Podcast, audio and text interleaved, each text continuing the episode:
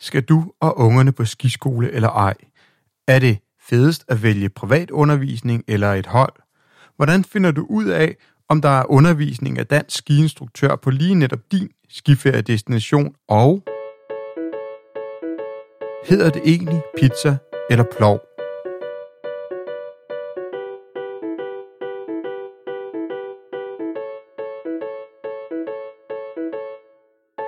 Lyt med, når jeg snakker med Anders Olesen fra den danske skiskole, der netop er hjemvendt fra Østrig, hvor der ligger meget sne. Jamen, jeg, jeg, jeg, I sidste uge var jeg i St. Anton med den danske skiskole, hvor jeg arrangerede sådan en efteruddannelse for vores uddannere og trænere, hvor vi var 15 mand med. Og, og der var vi så heldige at ramme ind i en hel masse snevejr, men, men også rimelig sigt. Så, så vi faktisk havde sådan tre helt fantastiske skidage, hvor der bare var, der var nærmest en meter nysne om dagen som, øhm, og så stå på ski med, med 15 af ens gode øh, kollegaer og kammerater, som alle sammen er dygtige skiløber. Så, så fik vi kørt sådan noget helt uh, unikt ud af sne, så man, man kunne få lov at køre hver 20 år, tror jeg. Så det, det var bestemt et godt minde, som, som var her. Den danske skiskole uddanner skiinstruktører og formidler jobs til et lang række skiskoler rundt omkring i Europa, samt en række mere eksotiske destinationer, såsom Japan, USA og New Zealand. I dagens episode fortæller Anders Olesen om skiinstruktøruddannelsen, giver dig god råd, og så skal du høre, hvorfor danske skiinstruktører blev anholdt i slut 90'erne. Mit navn er Anders Guldberg, og du lytter til Skipodcast, en podcast, der er sponsoreret af vores venner fra Valåsen Ski Resort og Tingård Rejser. Send mig en kærlig tanke og Klik forbi deres hjemmeside, fordi uden deres støtte vil denne podcast ikke være mulig. Lad os starte dagens episode med et lille råd. Ingen bliver mester på en dag. Tag en dag ad gangen og nyd, at du bliver bedre til at stå på ski. Så er det sjovere og går meget lettere. Og med dette lille råd er det nu tid til at blive inspireret. Lad os komme i gang. Øhm, Øhm, jeg hedder Anders Olesen, og jeg øh, arbejder som sekretariatsleder for den danske skiskole, som er sådan en uddannelsesinstitution øhm, under Danmarks Skiforbund. Jeg, har, jeg startede selv som skiinstruktør i St. Anton i Østrig i 98, hvor jeg tog den østrigske uddannelse øh, anværter og landeskilærer, og, og var så dernede i fire sæsoner som, som skiinstruktør i, i Skischule Arlberg. Og efterfølgende var jeg så et par sæsoner i Val Thorens og nede med Ore Højskole også. Og i den forbindelse tog jeg det, de danske skilærniveauer. Så har jeg haft nogle sæsoner i New Zealand og i øh, Argentina. Og når det er vores sommer hjemme i Danmark, så kan man stoppe ski derovre. Og ellers så har jeg en kandidat i idræt med sidefag i erhvervsøkonomi, og så har jeg som sagt så arbejdet for den danske skiskole de sidste syv år, hvor jeg også fungerer som uddanner og er med til at træne de nye skiinstruktører. Den danske skiskole certificerer danske skiinstruktører, så du og jeg og vores små poder kan få skiundervisning på dansk, hvilket jo er rigtig behageligt. Basisuddannelsen til skiinstruktør starter i U19, men hvor mange bliver egentlig uddannet af den danske skiskole? Altså, vi, vi har cirka 800 kursusuger om året, hvor folk er på kursus. Men der er så nogen, der for eksempel tager tre kursusuger og det er jo heller ikke alle, der består alle deres, øh, deres kurser første gang. 50-100 stykker, der bliver uddannet på, på Basic Ski instructor-området. Det, det svinger lidt. Og, og så er der måske en, en 20-30 stykker, der bliver professionelle, og så er der en eller to, der får det her højeste niveau MU-kortet, og det, det svinger også lidt. Der er nogle ret voldsomme prøver, man skal bestå i storslalom for at have det her EU-erhvervskort. De forskellige kurser kan du se på den danske skiskole.dk, men spørgsmålet er, hvor finder vi de danske skiinstruktører? De ender i Norge eller i Østrig, og så er der nogle enkelte, der ligesom er lidt mere øh, eventyrløsende og tager til Japan og Australien, New Zealand, Canada, USA, og så dem, der når det højeste niveau, de ender i Frankrig. Frankrig. Frankrig og skiskole forbinder jeg med en øh, oui-oui-talende skiinstruktør, som har en hale af 20 grædende snotunger efter sig. Sådan er det heldigvis ikke mere, men jeg ved ikke, om du husker, dengang de danske skiinstruktører blev anholdt i Frankrig. Jamen, man kan sige, at jeg, jeg var ikke selv en del af, af det her i Frankrig dengang i 90'erne, fordi jeg tog til St. Anton og tog den østriske, så jeg har egentlig aldrig oplevet problemerne. Sådan, men, men jeg kender en del til historikken. Og det var primært i Frankrig, der har været et problem. Jeg vil bare sige, at der har ikke været de store problemer i Østrig og i Norge, Sverige og så videre. Men, men der var en del rejsebureauer, som i 90'erne øh, havde skiinstruktører ansatte, som kom ned og arbejdede og underviste. Og det, det gav så problemet med, med franskmænd, at der, der blev en masse, og så kan man sige, om det var berettiget eller uberettiget, de greb det var i hvert fald rigtig dårligt an. Og, og det endte med, at der var en masse danske instruktører, der blev hentet af politiet, imens de underviste. Så kom de ned på politistationen og fik tjekket deres papirer, og nogle gange viste sig, at det var fint nok, så kunne de godt komme ud og arbejde igen, men de, de saboterede ligesom noget af undervisningen for dem. Fordi det hjælper ikke noget at få lov at komme ud og undervise, hvis man har en gruppe på otte mennesker, og man pludselig bliver taget væk fra den, nogen, der har betalt på skiskolen. Så, så der har været sådan der, slut 90'erne, en masse bøvl, eller i 90'erne. Så kan man sige, fra 2000 og frem har vi gjort en kæmpe indsats for at få noget anerkendelse og der, der er blandt andet en, der hedder Tue Bak og Søren Hedegaard, som, er, som, som har arbejdet meget med det. Og lige nu er det faktisk sådan, at Danmark er dem, der har den allerbedste aftale i Frankrig. At, at de skiinstruktører, vi uddanner, som hedder PSI og professionelle skiinstruktører, de, de kan faktisk komme ned og arbejde i det franske system i øh, 4-5 år, uden at være helt færdiguddannet. Så det vil sige, at vi faktisk kan komme ind og blive ansat i de franske skiskoler på lige fod med franskmændene. Og, og så være i lærer der, kan man sige, og bruge uddannelsen. Og det er jo ret fedt for danskere, fordi der er rigtig mange, der ikke har så mange sæsoner. Det, det er meget få, der, der ligesom bliver livstidsskiinstruktør. Så faktisk, når man har taget uddannelsen først, som er de 4-5 ugers uddannelse, så kan man faktisk arbejde i Frankrig. Så kan man arbejde i Frankrig. Danske skiinstruktører findes over det hele. Men er der nogen på lige præcis din skiferiedestination? Det er selvfølgelig et spørgsmål, du kan stille dit rejsebureau eller guiderne på destinationen. Men der er også andre måder, hvor du kan undersøge det på. Så findes der også noget, der hedder skiskole online. Så som står sådan for, for jobs, mellem, hvor de har nogle danskere ansat, som så arbejder i en fransk skiskole eller en østrigsk skiskole. Og inden ved dem kan man så også få oplyst det. Og det er sådan primært de store destinationer, især i Frankrig, hvor, hvor det er, at man gør noget af det. Og så i Østrig kan man sige, at der er rigtig mange danskere, der både tager den danske uddannelse. Hvis man har en BS, første del af vores BSI, så kan man arbejde maskininstruktør i Østrig. Og så er der også mange, der tager direkte ned selv og tager det her anværterkursus. Det vil sige, det er den første del af det østriske. Så, øhm, så hvis man ligesom ikke kan finde noget med rejsebureauerne, eller man rejser selv, så, så vil jeg bare kontakte den lokale skiskole og høre det med, om, om der er en dansker, og det er der så normalt.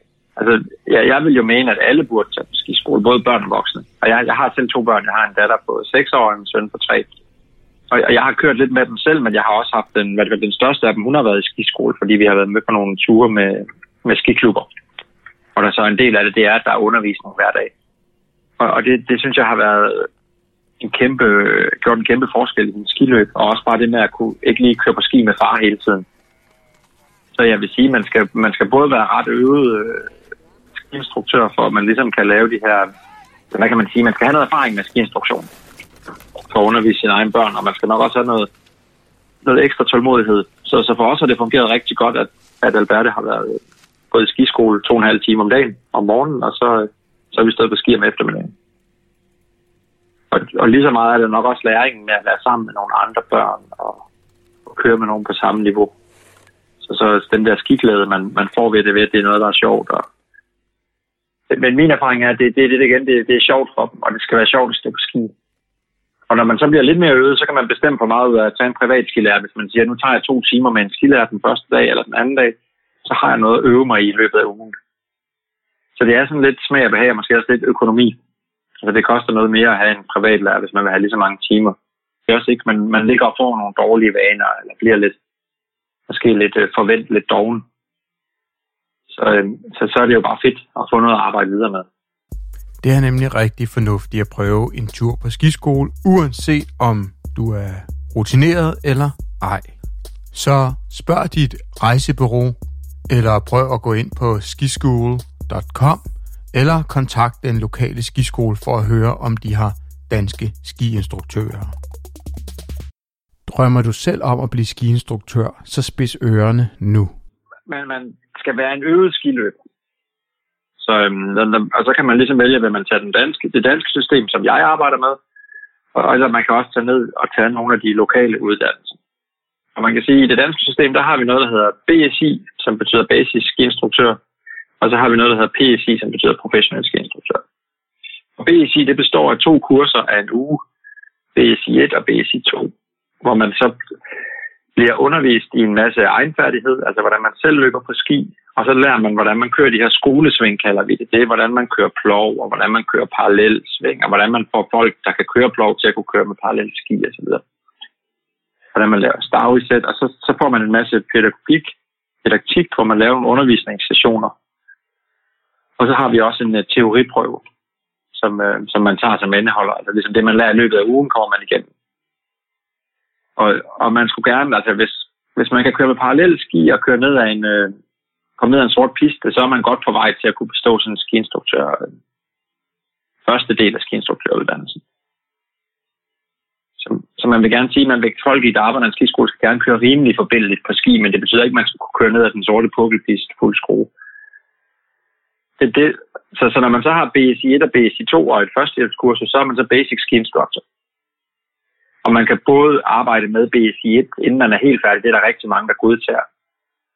Og så har vi sådan et par ekstra dage også, man kan tage, hvis man nu ved, man vil til Østrig, så kan man tage to ekstra dage, der hedder anværter. Og så får man egentlig det østrigske bevis gennem os. Og, og den klare fordel er jo, at, at det hele foregår på dansk.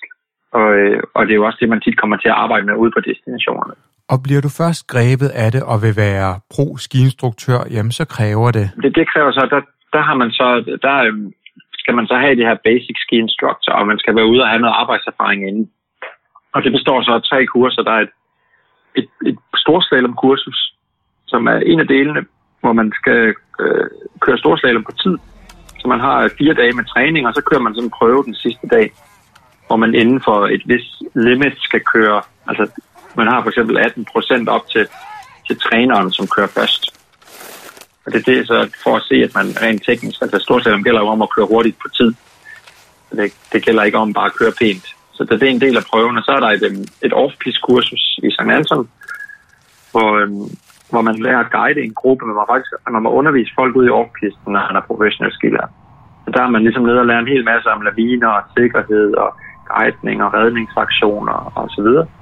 Og så har vi øh, selve PSI 3 hedder det. Det er så kurset, hvor man ligesom med instruktørdelen, hvor man har undervisning og egenfærdighed. Og det er lidt som på, de, på BSI, men bare øh, højere niveau. Og der er det så, at man kan begynde at skulle køre pukkelpist, og man skal kunne undervise på alle niveauer, så man skal kunne undervise øvede skiløbere i, på sorte pister og så videre. Når man er professionel skiller, så har man noget, der hedder andet øhm, kalder vi det. Det, vil sige, at man skal kunne varetage begynderundervisning på telemark eller langrand eller snowboard. Så man kan sige, at hvis man ligesom går skivejen, så har man nogle værktøjer til at kunne arbejde med nybegyndere det skal man have for eksempel at sige, at du har nogle nybegynder på snowboard, så det skal man også kunne varetage. Men man kan også tage uddannelsen og uddannelse til ren snowboardinstruktør. Men, men det er ikke noget, vi udbyder lige pt, fordi der er ikke rigtig efterspørgsel på det, så vi anbefaler, at man tager til Østrig og, og tager nu, hvis man, hvis man står på snowboard, løber på snowboard, og man gerne vil uddanne sig, så, kan man, så har de en ren uddannelse, der hedder snowboard øh, lærer. Og på langrand, der, der har vi heller ikke øh, det store, der er noget samarbejde med Danmarks Skiforbund, men, men pt. foregår det meget gennem skiklubberne. Så for eksempel Københavns Skiklub har noget uddannelse, de laver i samarbejde med en norsk dame. Men det er noget, vi arbejder på at blive en større del af. Det var Anders Olesen fra den danske skiskole. Vil du læse mere, så tryk ind på dendanskeskiskole.dk. Der var et spørgsmål, jeg glemte at stille Anders Olesen, og det er, om det hedder plov eller pizza. Svaret på spørgsmålet om plov eller pizza kan du finde inde i Skipodcast Facebook-gruppen, hvor der er lavet en afstemning. Men nu skal vi til noget lidt andet, og så alligevel ikke, for det handler om sikkerhed på pisten.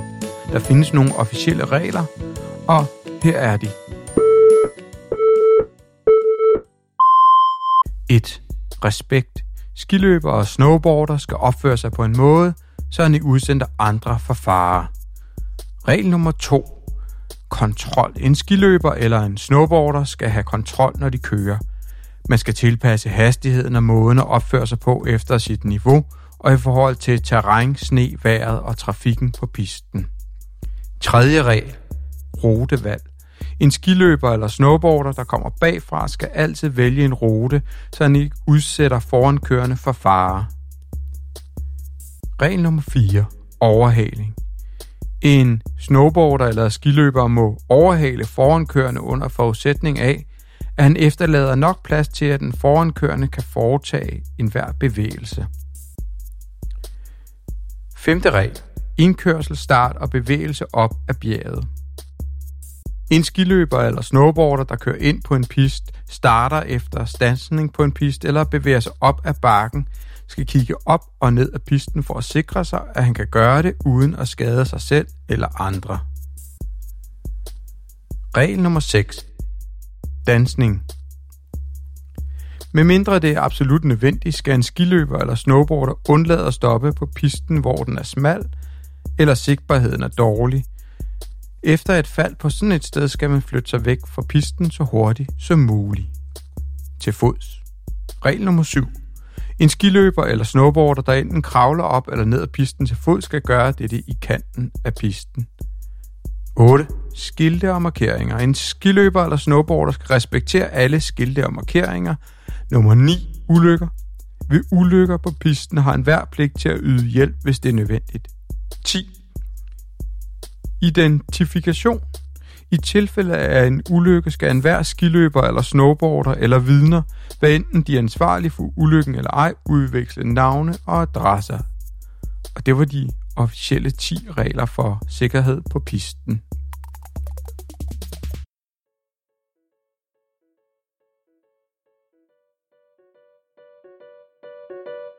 Tak fordi du lyttede med. Skipodcast er tilbage i næste uge, hvor vi varmer op til vinter -OL. Jeg tager en snak med de to danske vinter deltagere Martin Møller, der er langrendsløber, og Christoffer Forup, der er alpinist. Glæd dig, det gør jeg i hvert fald. Og mit navn er Anders Guldberg.